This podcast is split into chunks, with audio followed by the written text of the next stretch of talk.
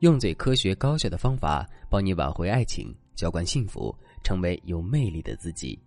大家好，欢迎收听飞哥说爱。今天我看到一句很有道理的话，想要分享给大家。一次好的约会可以为两个人接下来的长期关系奠定一个很好的基础，而一次失败的约会则可能会让两个人此生不复相见。的确如此，约会是一段感情的开端。也许是一顿饭，也许是一次散步，这看似是一个很简单的活动，可是却总有人在这件事情上栽跟头。这不，我的学员小唐就在约会的时候遇到了难题。小唐的闺蜜给她介绍了一个男生，两个人在微信上聊了差不多一个星期，互相都有好感，很快相约见面。小唐很重视这次约会，但这样的重视让她陷入了一种焦虑。他担心自己不能在约会时给对方留下一个足够好的印象，又担心约会的过程不够完美，于是就在小本本上写了很多紧急情况的处理方案。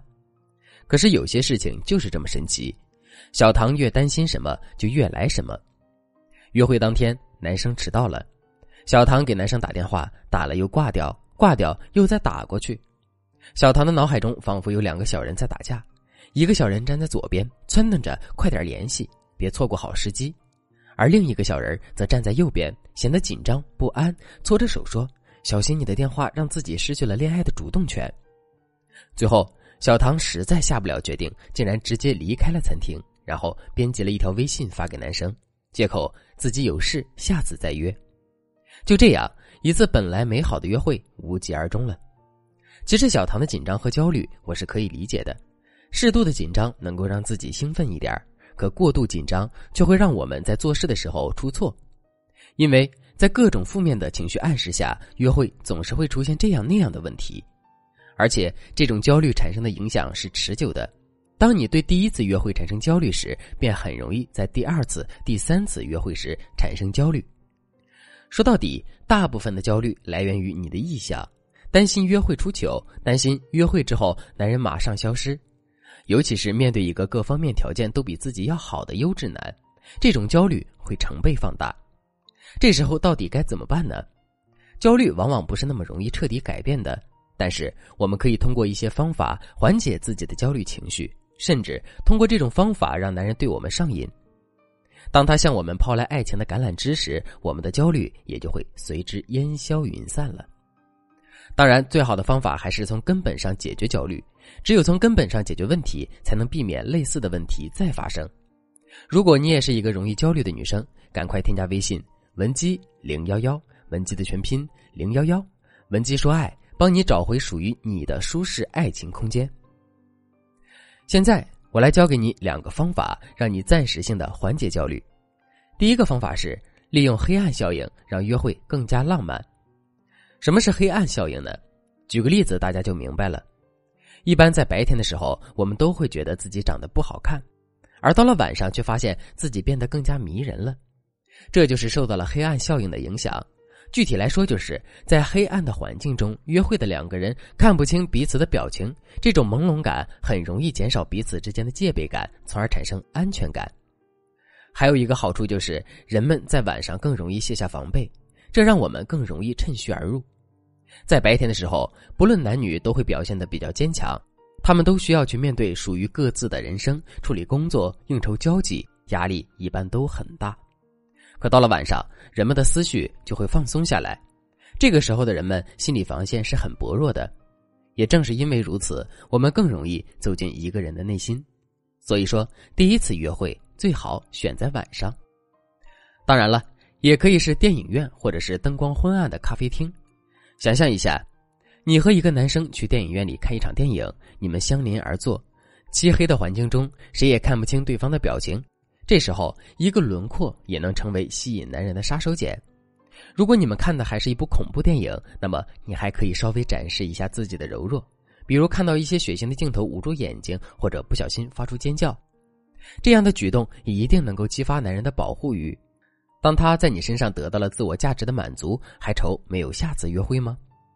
但是去吃饭的话，光线比较亮，你们能够看到彼此的眼睛以及面部表情，很容易尴尬，也很容易害羞。这种情况下，大家都会变得约束和拘谨，关系也就不会那么容易被拉近了。第二个方法就是顺水推舟，什么意思呢？既然约会准备阶段很容易焦虑，你为什么不把这种焦虑正常化呢？如果这种焦虑能够合情合理的带入到你的约会当中去，问题不就迎刃而解了吗？首先，让我们想象一下，什么样的活动会让你焦虑？没错，坐过山车、去鬼屋、看恐怖片户外徒步等等，这些惊险刺激的活动都可以让你变得焦虑。如果在这样的场合中约会，即便你表现的比较紧张，也会被这样的环境氛围稀释掉。更重要的是，在这种紧张的情绪下，你更容易让男人动心。为什么呢？想要知道答案，我们需要了解一个心理学的效应——吊桥效应。一位心理学家通过实验发现，当一个人提心吊胆的过吊桥时，会心跳加速。如果这时走来一位异性，他就会觉得是这位异性让他产生了心动的感觉。所以说。你想让心中的男神在第一次约会的时候就能够为你心动，那就不妨给约会活动中增加一项恐怖节目吧。吊桥效应会让你事半功倍。但是如果你想一招制敌，这还远远不够，千万不要忘记给你们的约会安排一个美好难忘的结局。因为约会结束时的体验，很大程度上决定了对方对这次约会的评价。这就是风中定律：一个人在高峰和结束时的感受。将很大程度上决定了他对这段经历的记忆。想想看，你会记得你跟对方吃过多少次饭吗？你会记得每次约会对方都跟你说过什么话吗？你会记得你们当初在一起做过的每一件事情的细节吗？我想，大部分人都不能。所以说，男人第一次见面时对你的印象都只是零碎的片段，多年以后，他只记得跟你最能刺激他过去回忆的印象。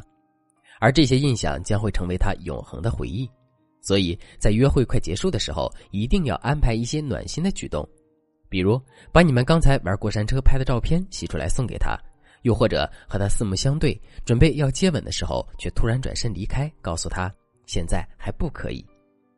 这种巅峰体验一定会让男生对这次约会留下深刻的印象。用更简单的话来说，这不就是一见钟情吗？约会确实是一件很美好的事情，在约会的过程中，两个人可以创造出很多美好的爱情瞬间。正是这一个个瞬间，让你们的关系一点点拉近。如果你还单身，不知道该如何吸引心仪的男神，添加微信文姬零幺幺，文姬的全拼零幺幺，文姬说爱，帮你打造独属于你的魅力。好了，今天的内容就到这里了，我们下期再见。